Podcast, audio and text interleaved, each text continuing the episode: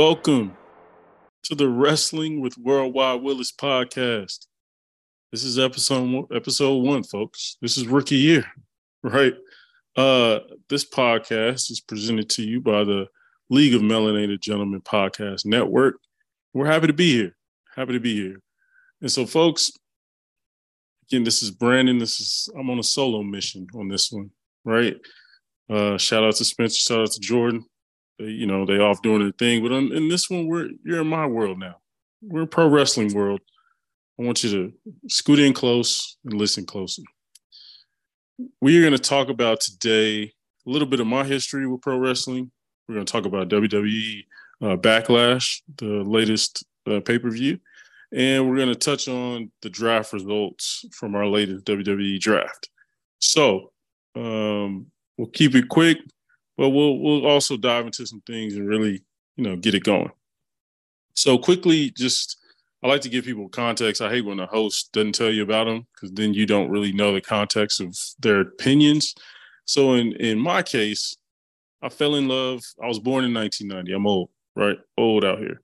But I fell in love with pro wrestling around 95, 96. So I kind of got lucky. I, I fell into wrestling when the Monday Night Wars, WCW versus uh, WWF days were going on, right? Like in the heat of the battle, I, I fell into wrestling. And honestly, I was more of a WCW person.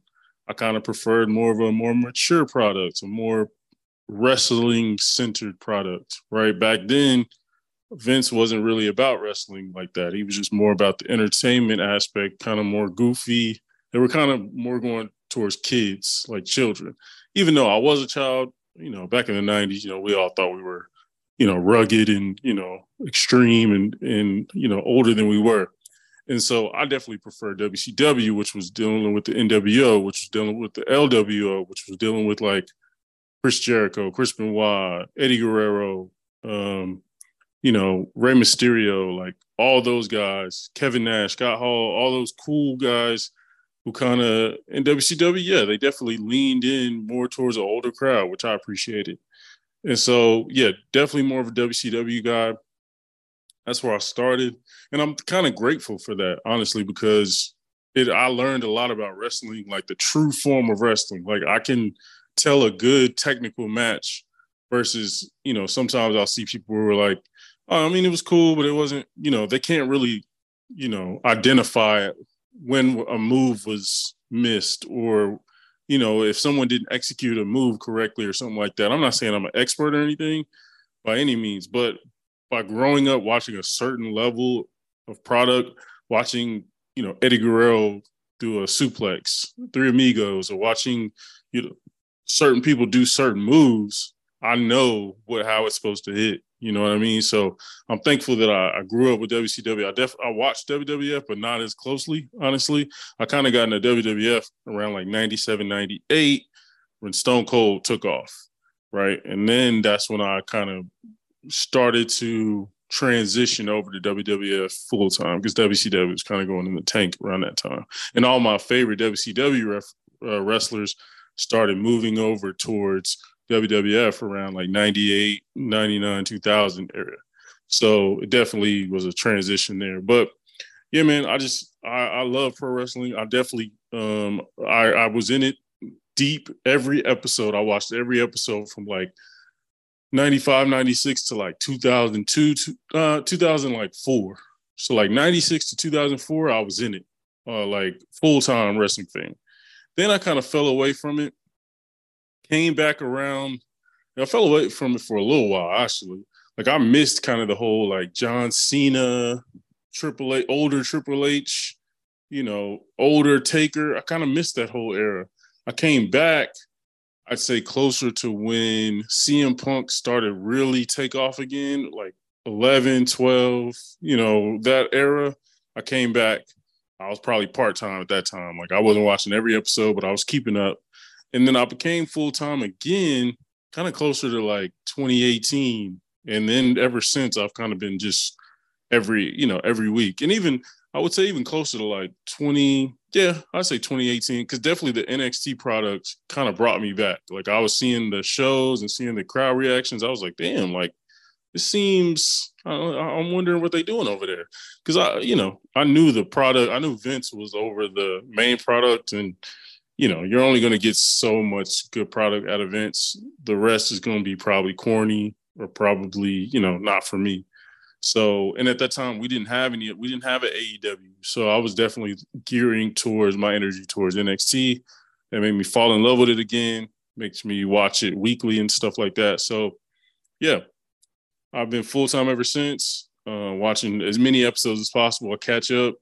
Um, so yeah, man, I just I, I think uh, the beautiful thing I love about pro wrestling and that I'm learning more is pro wrestling is loved by a lot of people, no matter you know their age range or, or things of that nature. Pro wrestling is loved throughout. Like there's nothing like it, right? There you can't copy pro wrestling. It's many other forms of you know, boxing is trying to copy wrestling, MMA is trying to copy wrestling. Many different forms of entertainment are trying to copy what wrestling is doing, right? And so that's what that's how you know how special it is, right? When pro wrestling is done at an elite level, there's nothing like it. There's just a it's a level of spectacle you can't replicate. So I'm just loving that I'm seeing more people honestly that look like me. Like I'm seeing more black people just being like, nah, I, I, love wrestling. Like I've loved it since a kid. Like straight up and down about it. Don't shy away from it.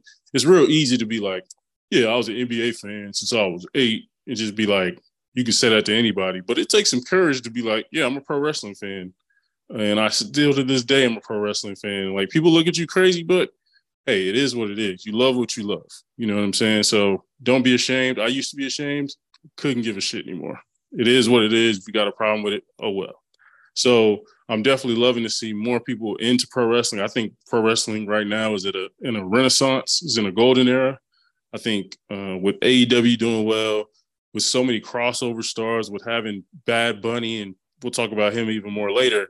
But like big stars are like coming back to wrestling, right? And I think, like I mentioned, MMA, to even make a big fight now, you have to talk shit to each other, even if you don't even like anybody. Like even if you're if you're friends with the opponent in MMA, you have to talk trash to each other to build up the fight and build up the interest. That is WWE at its essence. That's pro wrestling at its essence, right? Building a match, creating a feud, creating a storyline between you two, and then that way you get more attention and more heat on that match for people to view it, right? So yeah, like pro wrestling is in a great er, great period right now. We have a historic run. We have a historic amount of talent. I think we're kind of in an era right now to where we have the type of talent we used to have in the you know early 2000s. Right, early 2000s, the the roster was stacked, stacked, and then we went through a period where it was rough. It it was rough there. That's why they kept giving the championships to the same people Randy Orton, uh, Cena, you know, they didn't trust the roster because there was nobody to trust, right? And now there's so many good people, and I think wrestling, shout out to this podcast, is worldwide now. So they're dipping into different areas, you know. So yeah, just to sum it up for me, I'm a big time pro wrestling fan. I hope this play this can be a place for those who for those fans who love pro wrestling unabashedly, just love it, um, and just want to keep up with it.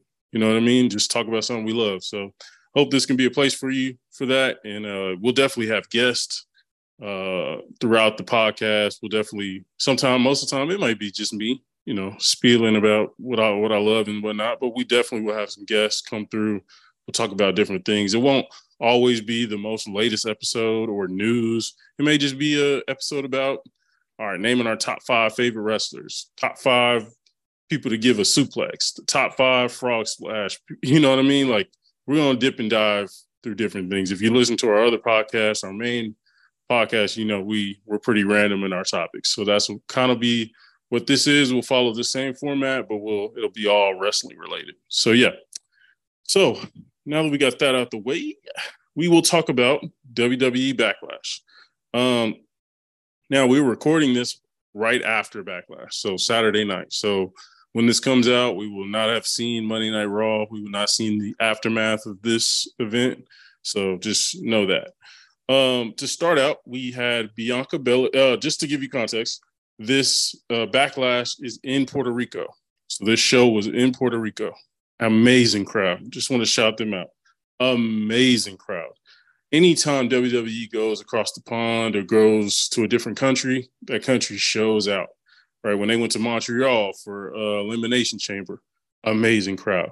When they went to um, the UK for uh, Castle uh, Clash at the Castle, amazing crowd. Probably this that that UK crowd and this Puerto Rico Puerto Rico crowd may have they might be fighting for a crowd of the year. They're amazing. They were amazing tonight. So uh shout out to Bad Bunny. Shout out to WWE for just knowing and and knowing like you're at a world you're at a worldwide level now. You know what I'm saying? You don't have to just have every show at some random town in the US. You can expand a little bit and you have a roster to where you got people who are from these countries to even bring more interest to it. We got Zelina Vega, we got Bad Bunny on the show, we got Damian Priest, who's from Puerto Rico. So you definitely got interest there. So um, yeah, just wanted to give you context. Uh, amazing crowd uh, at this Puerto Rico event. So backlash first first uh, match we had was Bianca Belair defending her. Uh, she just got dropped to a different brand, but I believe it's her Raw yeah. Uh, Bianca Belair was defending her Raw Women's Championship against Iyo Sky. And Iyo Sky, one of my favorite wrestlers, not men or women. She's just one of my favorite wrestlers out there. She's from Japan. Amazing. Um, this match was, this probably was the best match of the night. There's some others that are close, but to me, this is the best like match. I don't know about moment, but best match to me, this one was a banger. Like, and, and, I love, I love when Bianca consistently goes out there and puts on amazing matches, so all these haters can stop, stop hating on her and be like, well, she's John Cena, she's she's unbeatable, blah blah blah. Like, no, this isn't John Cena. Respect to, to John Cena, but like John Cena was was running through the roster with very unmemorable matches when Bianca, when Bianca touches the ring with somebody, she's probably leaving the ring with a W, but that person she's going against is gonna walk out better than they walked in. Right? They're gonna have more love from the crowd, more respect from the wrestling community uh, when they walk out, right? Due to the type of due to the quality of matches they're having with Bianca. And this is the same way. Like I knew Iyo and Bianca faced each other back in NXT so we knew they was gonna have a great match. They went they went against each other on the main roster on like Raw, random episodes, but they didn't really give give them time to cook. So you knew if these two got really time to cook up a great match, they was gonna do it, and that's what they did. Man, like they it was just so many great spots, so many, and for some reason or another, this Puerto Rico crowd was rooting for Iyo. And so they was like from the jump, they they you know chant Iyo, Iyo, Iyo. Meanwhile, like Meanwhile, Iyo is supposed to be the bad guy in this situation, right? Bianca is supposed to be the baby face, the good guy, the person everyone cheers for. And Bianca, they're bu- they're booing Bianca. It was so random, but I, will be honest, had a little bit of I don't know. I was looking a little sideways, like you know, I was like, uh, why, why are y'all hating on Bianca? Bianca ain't never did anything to be like you know, oh, I can't stand Bianca, like booing Bianca like that. I can, I love the appreciation for Iyo, but it was a little, it was a little weird there. They're like the boos were a little, I don't know, a little sus. But I love that Iyo got to cook, and you could tell she was like loving getting some like cheers again. Cause Iyo, like in Japan, Iyo's a rock star. Like Iyo is one of the greatest Japanese wrestlers to ever step in a ring, man or woman and when she came to NXT, she was beloved. She was a babyface. She was loved in NXT. Like she's essentially the I don't even like Jeff Hardy. No offense to him, that's kind of disrespectful to Iyo to even call her the Jeff Hardy of the women's division, just because she can do everything. She doesn't just do flips and and and moonsaults and stuff. Like she can really wrestle in any capacity. So to me, it was great to see her finally get some like love. You could tell she was like, damn, like I I I, re- I remember how good this feels, you know, because she's been a bad guy since she's been on the main roster since she's been associated with Damage Control, this little faction uh, with Bayley and Dakota Sky. uh, Dakota, um, Dakota Kai. But um, yeah, it was just really cool to see Iyo get finally get appreciated by fans. And the wrestling community loves Iyo. Like we we've been asking for Iyo to get her shine, her one-on-one shine forever, right? Because we know what she can do. And in this match, she showed it, man. They they had a really good showing. The crowd was in it. Um, it was a lot of like false finishes, and it was a lot of like moments where you thought Iyo might pull it off.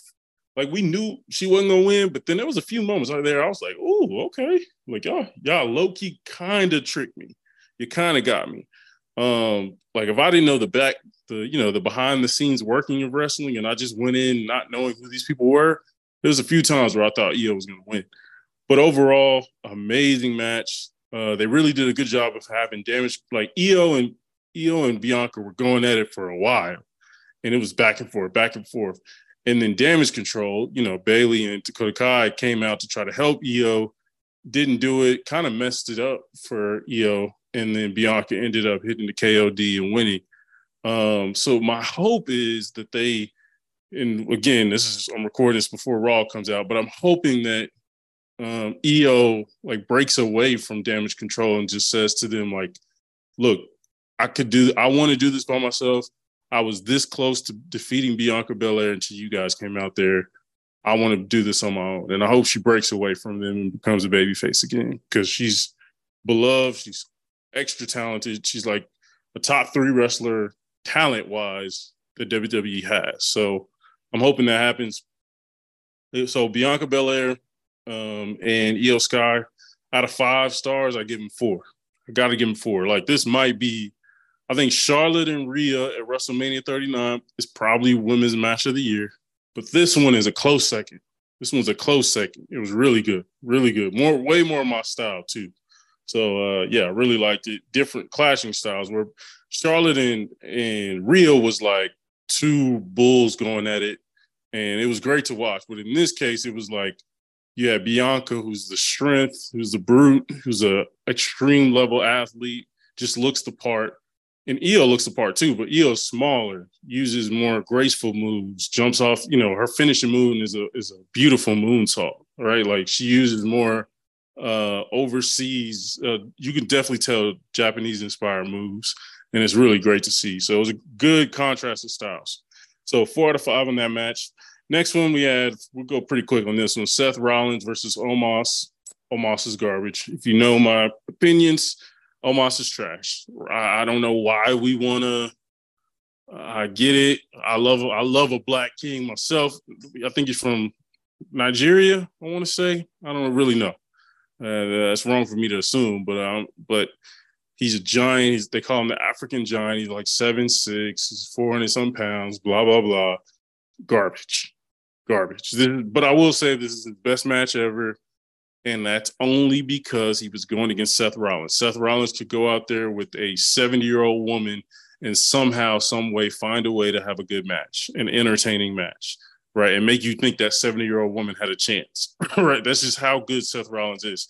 So I see people on the internet being like, shout out to Omos his best match. It's like, no, I'm not going to give you credit for playing with LeBron James of wrestling. I'm not going to give you credit for that. I'm not going to give you credit for for the Steph Curry of wrestling. You know what I'm saying? For you having it. No, like I need to see Omos have a good wrestling match with just a random on a random episode of Raw. If he does that, I'll give him credit. But in this case, I, I, like I know the background. I know Seth Rollins set up and created and laid out that entire match for Omos, and Omos just had to follow the blueprint. That's not talent to me. That's just anybody could do that. I could go out there and do that, right? So Omos is garbage to me. He's getting spots only because of how big he is. It's unfortunate. There's so many other wrestlers who deserve the spots that he's been given. He's been given matches at WrestleMania against Brock Lesnar. He's been given this match against Seth Rollins uh, plenty of he got a couple other matches at WrestleMania that he didn't deserve. So it's just like, hey, we got to stop with this. Just you know, and then a lot of people think this is a Vince guy. You know, Vince loves a big, you know, attraction. Uh, he's had plenty of failed ones in the past, just big dudes who couldn't wrestle the way out of a paper bag, but somehow keep getting, you know, big time looks. Um, and Omos is one of those. Not good at all. But shout out to Seth Rollins. Gave Omos his best match he's ever had. Uh, it was a really cool finisher. You know, if you know Seth Rollins, he does the stomp.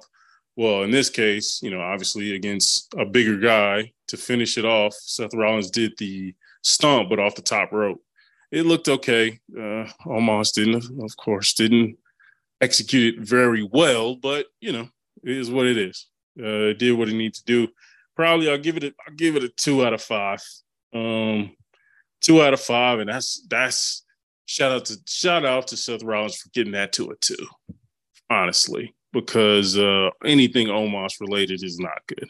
His match with Brock Lesnar left a lot to be desired. So yeah.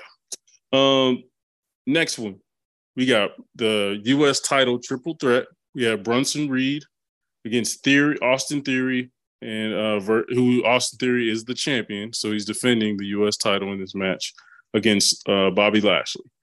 I always love when these three get together. I, I like. I, don't really like Austin Theory that much, but the dude can wrestle. Like uh, you can try to hate on him, but dude, dude puts out a good product. He can talk on the mic. He can wrestle. If you've seen anything he's done in NXT, you know he can wrestle. And yeah, so I love Bobby Lashley. Love Bobby Lashley. And Bronson Reed has really grown on me. Like when he was in NXT, I was like, okay, like, you know, I wasn't too big on him, but he's really grown on me since he's been on the main roster and been called up uh, and been rehired. He was actually fired uh, during the pandemic. Uh, around that time, he got fired and then waited his turn. Triple H got put in more into power. Triple H brought him back and bumped him up to the main roster, and he's done a really good job. Uh, big dude, like 5'11, like 330, but does a uh, basically a you know Samoan dive off the top ropes. Just nice, right? And, he, and in this match, I thought he showed out the most. Like he was really good. He showed how athletic he is. He's a big dude. He's athletic. He can move, and he has really good movements. He's not one of those big guys who can't move and can't wrestle. He can really wrestle, and uh, I thought he did a really good job. He's he's actually had a really good. He did a really good job in the elimination chamber um, back in Montreal. Had a really good match then, and that eliminate really good showing in the elimination chamber. So Bronson Reed, high hopes for the guy. The guy definitely has changed my mind about him, and he's doing a really good job. Uh, Lashley looked amazing, um, per usual, right? Like he's just. I'm excited to see him switch brands and, and hopefully get to go against some different folks uh, on the SmackDown roster uh, as he moves over there. And then Theory, yeah, Theory's good. I think the U.S. title probably needs a new holder at this point, just because I don't know. Theory's cool, but I just don't know if he's he's the guy. I think the guy they're they want him to be, they just drafted, and we'll touch on that later. Uh, but overall, the match I thought was really good. I'll give it a two and a half out of five stars. Um, triple threat matches are always fun to me. I like them a lot. There's no rules really, um, and if they're laid out right, it's always action. It's always something going on. Uh, and uh, the way Theory won was, um, I want to say Bronson Reed. Um, oh, Bronson Reed tried to hit a moonsault Again, Bronson Reed, big old boy, tried to hit a moonsault off the top ropes to Austin Theory, misses, gets up, kind of holding his ribs because he just missed the moonsault. Uh, gets speared by Bobby Lashley. Bobby Lashley's about to go pin. Austin Theory runs up, throws Bobby out the ring, and then pins Bronson Reed, who just got speared, to one, two, three, and retains his title. And still U.S. champion. Uh, really cool match. And again, it just shows how Theory is one. Like Theory's the consummate bad guy. Usually rarely wins off of pinning the guy or finishing the guy himself. Usually is more of an opportunist. Uh, so two and a half out of five, pretty good. Moving on, Zelina Vega um, going against the SmackDown Women's Champion Rhea Ripley. Uh, this is for the SmackDown Women's Championship uh, Zelina Vega, like I mentioned, she is from Puerto Rico. So she, this is a home, you know, this is a home court game for her. Uh, she got the home field advantage, and it showed, man. Like it was really cool to see her walk out. Um, she walked out. She had like the Puerto Rico flag on, and like you know, during the introductions, once they get in the ring, especially championship matches, they like announce their name again, kind of like a boxing type of deal. Uh, and they announce them again in the ring for a little face-off part before they ring the bell to fight. And yeah, Zelina was like crying. Like that was just a moment. Like uh, apparently she's been wrestling for like a long time, a long time, but she's never been able to wrestle in front of her friend, her front of her family, because she's never wrestled in Puerto Rico. Uh, there hasn't been a wrestling event, WWE concerned, there hasn't been a WWE event in Puerto Rico apparently for the last 18 years. Just think about that. Like 18 years ago was the last time they had an event there. So uh, just imagine like you haven't wrestled in front of your family before or your country and you get to do it in a championship match, right? And so she definitely was overwhelmed. It was cool to see, really cool to see. She was emotional, so it was great to see that. Um, Rhea was did a really good job of like getting more heat on her, you know, just being the bad guy she is. And so it was a solid match. I give it a two out of five. It was quick. We all know Zelina Vega had no chance against Rhea Ripley. Like we all know that. But it wasn't about if she won the title or not. Zelina, it was more for Zelina getting a moment, right? Like I talked about, like the the match was more for her to be appreciated by her home country. You know what I'm saying? Like Zelina's went through a lot WWE. She's she's been manager and she's she uh, was amazing in NXT. Got called up. She was a manager. Then that kind of went uh, went astray a little bit. Start wrestling a little bit. That was cool. Then she got released during the pandemic. Um, then she caught on to doing some stuff on the internet, like streaming and stuff like that. Got caught on. WWE, um, well, Triple H called her back and was like, "Hey, I want you to be, you know, main roster again." So she got hired by the WWE again but she never really got a moment, right? Like she never got really that much time to shine for herself. She's always been part of a group or part or a manager for somebody. But in this case, she got to be appreciated for her. Like just like she got to have to bask in the appreciation from Puerto Rico itself, just loving on her, which is really cool to see. So if you if you look it up, just look it up on YouTube or Twitter or whatever, and just see Zelina Vega uh, Puerto Rico moment, and it was just a great moment, outstanding moment. Um, moving on to the next one, which might be, I don't know if it's match of the night, like technical wise, but it's definitely moment of the night, uh, and should have main evented the entire uh, event, but we'll touch on that later. Then this match we had Bad Bunny. Yes, that's right, Bad Bunny, one of the biggest artists in the world, going uh, going up against Damian Priest in a street fight match. And man, this like just from the beginning, bro. I posted it on my story on Instagram, but Bad Bunny has the entrance of the year. Like that thing was a concert. Like my man song hit. I don't listen to Bad Bunny. I need to. I am going to after this. Uh listening to like his ring music, and it's basically just his tracks from his regular music. But like, yeah, bro, like his music came on, bro, the whole crowd was like singing along with his music, like rapping along with his music. And like the beat was slapping too. I was just like, yeah, just goosebumps.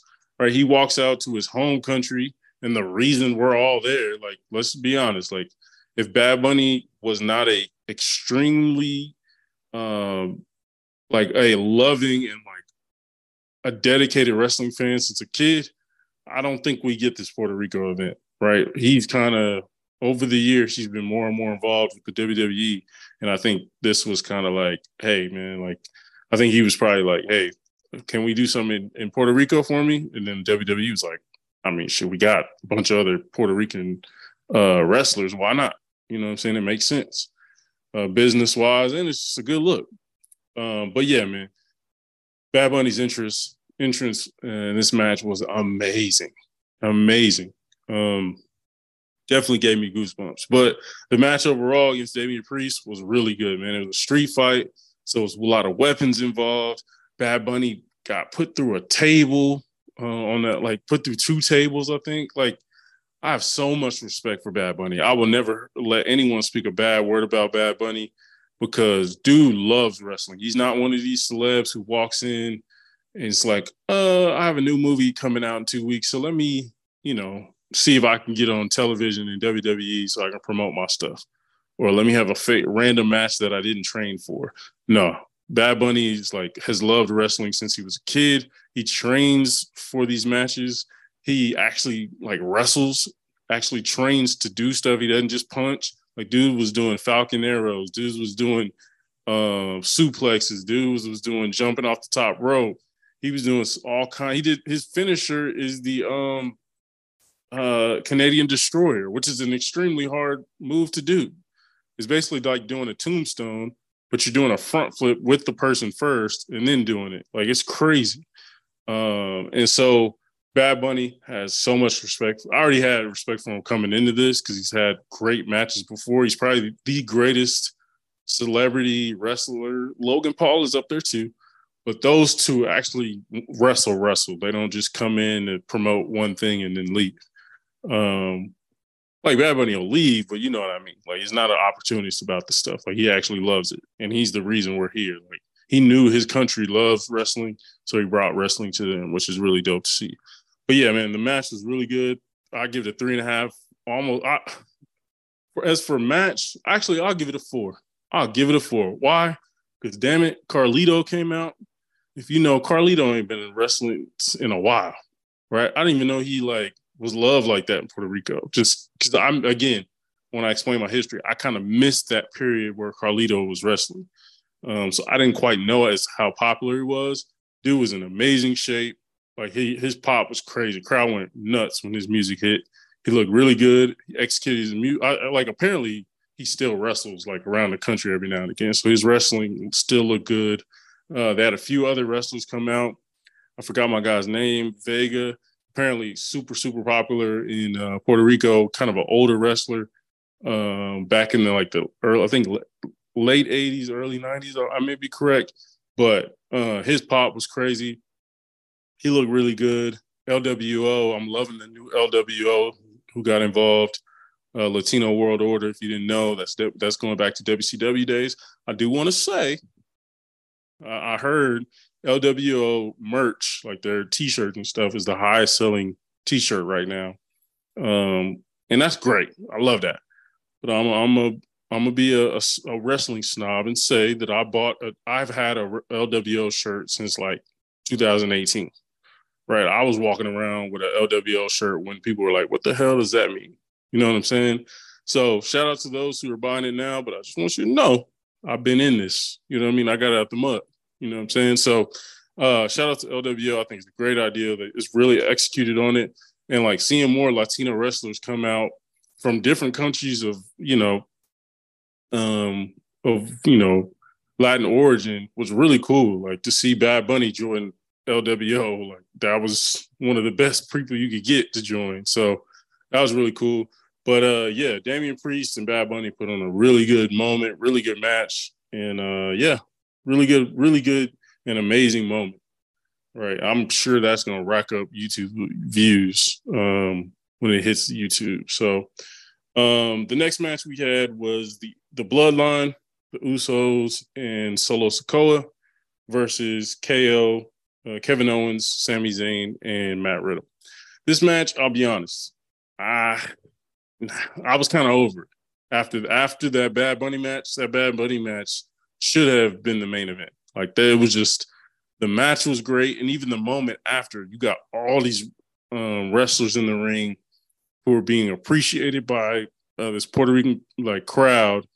Like it was just it's just the way you end wrestling matches, right? You usually end on a high note. You don't end on a random finish. You don't end on you either end on a super high note or you know on a really bad note like somebody got betrayed you know and somebody got you know um, beat down and then, then you go away you end the show but in this case they ended it pretty poorly i'll be honest that was kind of like my one negative of the night but in this match uh, bloodline versus ko sami and riddle this is really repetitive like we've seen this match before we've seen these like different iterations of this match before. So it's just kind of like, okay, I mean, I guess we're doing this again. I love the KO Sami story. I love it. Them versus the Bloodline. It was amazing. Probably the story of the of all time, greatest story of all time. However, I do want it to move on. I do want us to have them go up against different tag teams and to defend their actual tag team championships against other teams outside of the Usos. Right. And now and now I will say the Usos did just get their rematch um in the the past Friday and they lost. So I'm hoping now that means they can move on and have them uh defended against Street Profits and you know LWO and Imperium and a bunch of other great tag teams, and we can just move on. Um, but yeah, this match was. I think the best part of this match was that they moved along the story of Solo, kind of you know shadow working for for Roman, and Roman like not trying to slowly push the Usos out of the out of the bloodline, and using Solo to do it you know, I think they're going to use their enforcer Solo Sikoa to sort of like make the Usos pay for losing to Sami and Kevin at, at, WrestleMania and losing their tag team championships. Right? They don't have any gold, whereas Roman has, you know, championship. So he's probably looking down on them and using Solo to execute his his bidding. So that was really cool. You know, Solo almost uh, Samoa spiked um, Jay and you can tell there's a rift there even more than before. So that was cool. I guess that was the best moment of the match. I guess that's the only reason to have that match, but just a little repetitive. So outside of that, I'll probably give that about two out of five. Honestly, I could do without that one. And then probably the worst match of the night, to be honest, Brock versus Cody. Just it was just like, all right, I guess we're finishing it just because of the names. We're gonna make this the main event but it didn't live up to a main event. Like it just they've had one they've had one main issue. Brock turned on Cody. Like Cody went to Brock to be like, "Hey, can you help me with this bloodline problem I'm having? Right? There's way too many bloodline members that are jumping me. I need some help." Brock was like, "All right," and then Brock turned on him and and beat him up. And Cody wants to get back, get him back for that and the story is just like not that great. And then the match wasn't great either. Um, Brock got busted open. He like ran headfirst into the, the ring post that didn't have the padding on it. I'm just like, what the hell? Why would you just? I mean, usually you fake it, right? But you don't just bang your head. Only Brock would like bang his head against some steel and be like, all right, I'm gonna be okay. Well, he wasn't. He busted him open. There was blood everywhere. WWE usually does not like to display blood so this was definitely a, a different feel. But uh yeah, that ended with Brock, you know, getting um Cody in the arm lock and then Cody finding a way to like leverage and kind of roll over to the point to where um, Brock's shoulders were on the mat and one, two, three, and Cody wins. That ended that ended this show, by the way. Like that was the last moment of the show was Cody sneaking a win against Brock. That's how we left this match with all these great moments. That's the way we ended, and that's why people are pissed and saying Bad Bunny should have been of Damian Priest should have been the main event. Like that, that was way more important. Has way more uh, moments. It just felt like a way to end it, a great way to send these people home with. And in this case, it was just like, all right, this is kind of trash. Um, so didn't love the ending didn't really. I hope they move on. Hopefully, we don't get a rematch on Raw or something. But overall, thought the I thought the event was probably a three and a half out of five. I thought the crowd really carried this event. Right, there was some matches. Zelina versus Rhea, not impressive. Right, Omos versus Seth, not impressive. Um, Bronson Reed, Theory, and Lashley, solid, but not like game changers. They've I've seen Austin Theory had better triple threat matches for his U.S. title before, and not and they were pretty recent, right? So there's a few matches here outside of Bianca and Iyo and Bad Bunny and Priest. The rest of them were like, eh, okay, right? So, but the crowd was so intense and so like into it to the point to where it made those matches that were like so so. It made them feel important. So overall, I give the Backlash 2023 a three and a half stars out of five, and uh, which is really good. Honestly, didn't expect much from this pay per view, and it definitely over delivered. So appreciate that. All right, so quickly, we're going to just touch on some. Again, we had the WWE draft recently, which means one of the brands, SmackDown or Raw, is going to draft someone, draft a member of the WWE roster, and that person will be exclusive to that show, right? So, for example, um, SmackDown um, drafted. You can draft one person. You can draft a whole faction. Like if the, you can, there's a group together, you can draft that group, and you get everybody in that group. So in this case, uh, SmackDown drafted the Bloodline, so they got exclusive rights to um, Roman Reigns, the Usos, uh, Solo Sikoa, and Paul Heyman. They threw him in there, but like those people will be on SmackDown, and that's it. That's the only time they'll be on. They might cross over now and again, but for the most part, they're going to be exclusive to their brand. So uh, we'll quickly just run through some of the like significant ones. We're not going to touch on everybody because it's a big, big ass roster, but we're just going to touch on the people who I think matters and some picks that I think will be really good, really sleeper picks. So for Raw, they picked Becky Lynch, really good pick, right? She's really good and she's no like she's so notable noticeable and so really like a celebrity at this point to where she doesn't need the championship. There's some people who have to have the championship belt to make them relevant. She doesn't need it. And I think that's the cool thing about it. And so many times in women's side of things, the title has to be involved for there to be a feud, which doesn't happen in the men's side. Like the men's side, two dudes are walking down the highway, they bump into each I mean, down the hallway, they bump into each other and they're like, all right, oh, okay, you talking shit? Meet me in the ring. And then they go and they wrestle for 30 minutes, right? That doesn't really happen in women's, unfortunately. It has to be about someone has to be challenging the champion, and everybody else is probably irrelevant until their chance to their chance to fight against the champion. So hopefully Becky, who won't be the champion, hopefully gets to feud with some different people outside of the whole championship picture. So you got Becky Lynch, you got Rhea in, in the Judgment Day, outstanding pickup. They were already on Raw, so that's a really good pickup. Um, for them, she's the championship she's the champion of.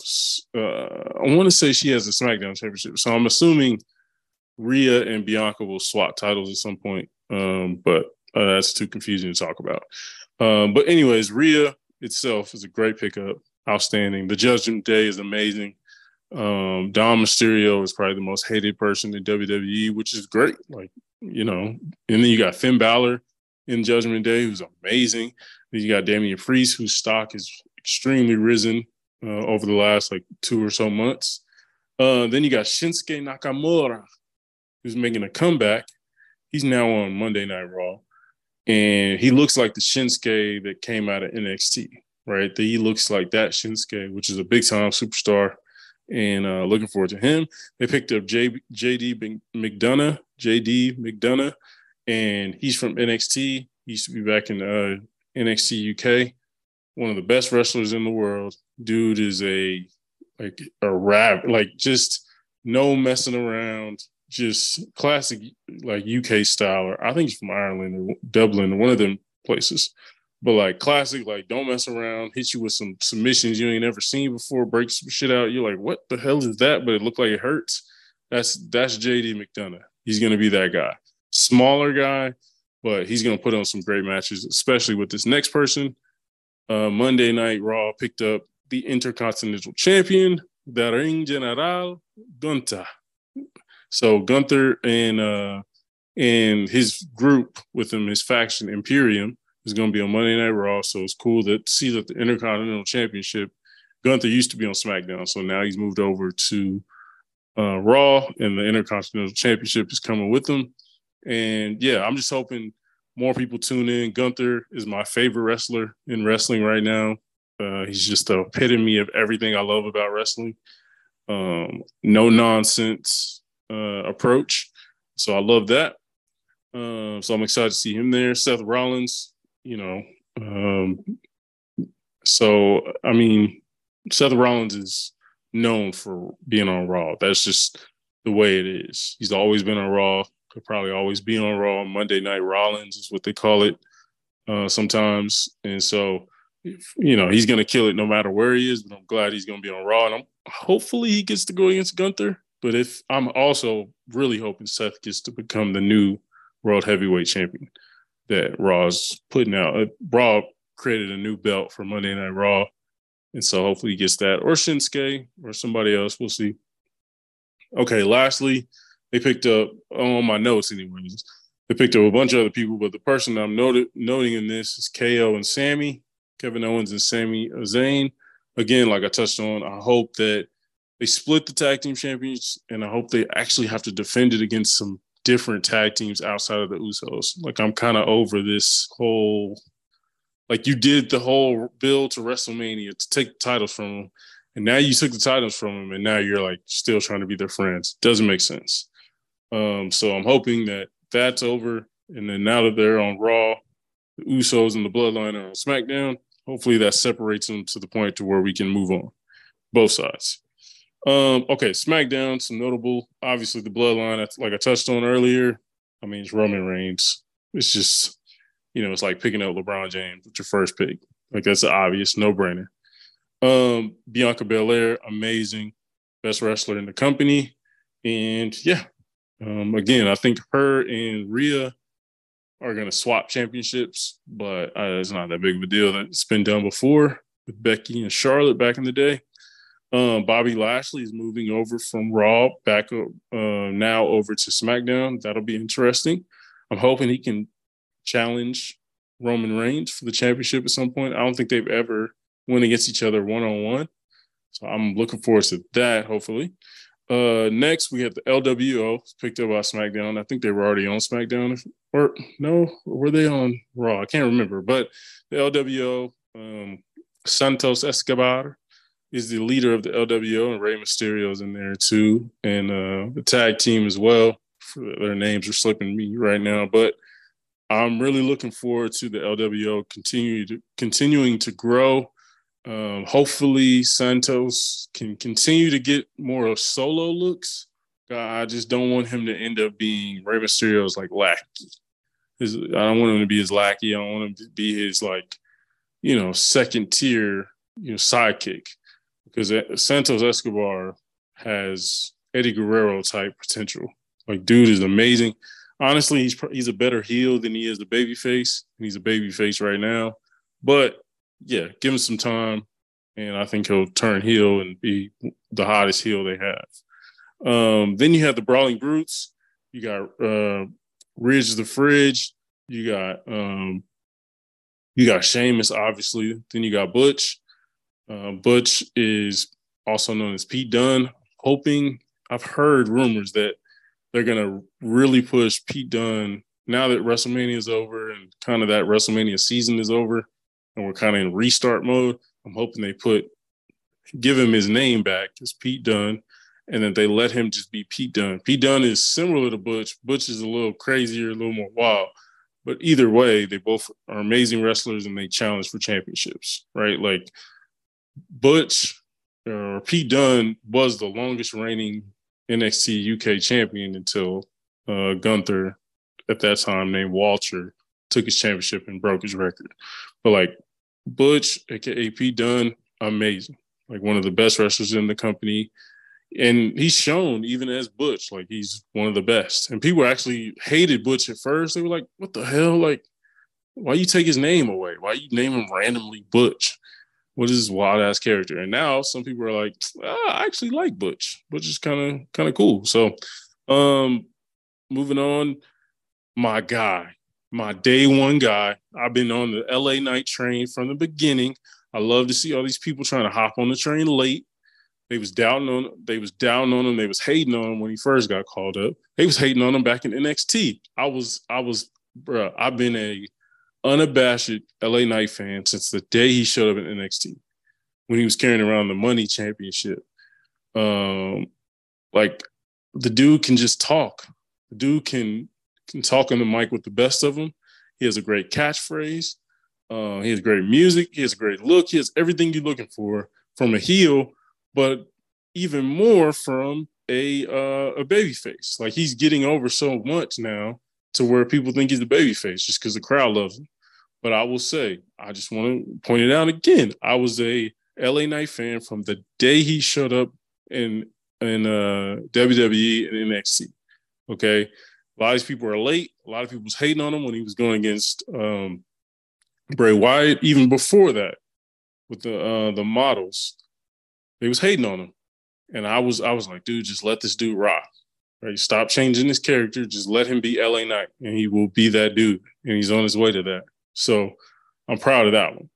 Um, this next guy is who I mentioned when I was talking about Austin Theory, and like Austin Theory being the like brash, confident white dude who, you know, thinks he, his shit don't stink. Austin Theory is cool, but Grayson Waller is the next person SmackDown um, drafted. He does the white, overconfident white guy gimmick better than anybody. The dude is, I, I, to me, Grayson Waller. If I could give you a comp, uh, a comparison for those who maybe not watched him in NXT, he's been in NXT the last couple years. He's an Australian. He, to me, he's the Miz, but way more of a like a better athletic version of the Miz right? Can talk like the Miz, can give you a promo like the Miz, is charismatic like the Miz, but is a top tier athlete. Like, dude can wrestle. And not saying Miz can wrestle. I just want to make sure I say that. Like, Miz can wrestle. Miz is good, but he's not the most athletic person, right? Whereas Grayson Waller is hella athletic. His finishers where he like hops out of the ring, jumps back in, or does a roll up, and then hits you with a stunner and then that's his finisher. It looks really good. Uh, you have to see it for yourself. But Grayson Waller, the Waller effect, the dude just he's just one of them dudes you see and you just want to punch. He's just one of them guys. And those guys do really well in wrestling because people, the crowd wants to punch him too. You know what I mean? And so Grayson Waller, that low key could be end up being the pick of the year for WWE and SmackDown brand in general. Like, dude is amazing. Amazing. I'm glad to see him get called up. He's just really, really good. Uh, next one is Pretty Deadly, another NXT um, call up. They are they were NXT tag team champions. They're from the UK. They're very like flamboyant and they wear very like flamboyant clothing. Kind of remind me of like Edge and Christian back in like the early days, but even more over the top as far as like the the flamboyantness and just very like I don't know, very sexual, but like flamboyant, a little, you know. So I would look them up. Pretty deadly. They're really funny. They can they can host a show for you. They can have their own like you know hosted show during the segment or something. But then they can also wrestle, and they're really good heels because they also are one of those. Uh, they're also a tag team that you just want to hate. You, want to dislike pretty deadly. It's really good. Um, and yeah, they drafted SmackDown drafted Damage Control. I think Damage Control was on Raw before. So you get Iyo Sky, you get Bayley, you get Dakota Kai. Those are really three really good pickups for your women's division. They're really uh, they're not a very good um, faction together, but separate. Even if you separate them, let's say on Monday Night Raw, they disintegrate Damage Control right then and there uh, or on the next episode of SmackDown if they disintegrate it, That's still fine because all three of them are fine on their own. And I'm really hoping that again, SmackDown is a place where Iyo Sky can really flourish by herself. Right. So yeah, man, I'm I'm I'm excited for the results of this draft. I think it was needed. Um, I think the rosters were getting a little stale and guys weren't getting as much opportunities. Again, we have Roman Reigns who has two championships. Well, now he only will have one due to the this new newly created championship that we're going to have just for Monday Night Raw, and the championship that Roman has. Uh, the two championships he has, they're basically going to merge those two and make it purely a championship for SmackDown. So we got again, we have separate titles now. Uh, I think they'll do the same thing for the tag titles. I think the women's championships they're going to flop. I think the the Intercontinental Championship will be on Monday Night Raw with Gunther, and the U.S. title will be with Austin Theory on SmackDown. So those the U.S. title and the Intercontinental Championship uh, Championship are just to swap places. So yeah, I'm really excited for the results of this thing, and yeah, I just think it's going to be a really good one. Uh, really fun new matchups.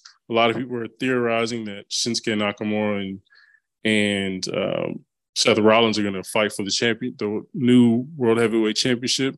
That would be an amazing match. We'll see the new championship for that. But how they're going to crown the new vacant uh, World Heavyweight title is they're going to do a tournament that's going to end in Saudi Arabia, which is kind of I don't know about that decision. I don't. I hate when big titles change overseas. That's kind of annoying to me. But they're going to you know crown the champion there, and uh, it should be a solid moment. You know, but overall, had a really good time with Backlash. I'm really excited for the kind of the aftermath of the results of the WWE draft. And yeah, again, I really appreciate appreciate you guys listening in. Um, this is a place for those who love wrestling and love everything about it. Um, and yeah, we will continue this thing. We're gonna have a lot of fun. We appreciate you listening. Yeah.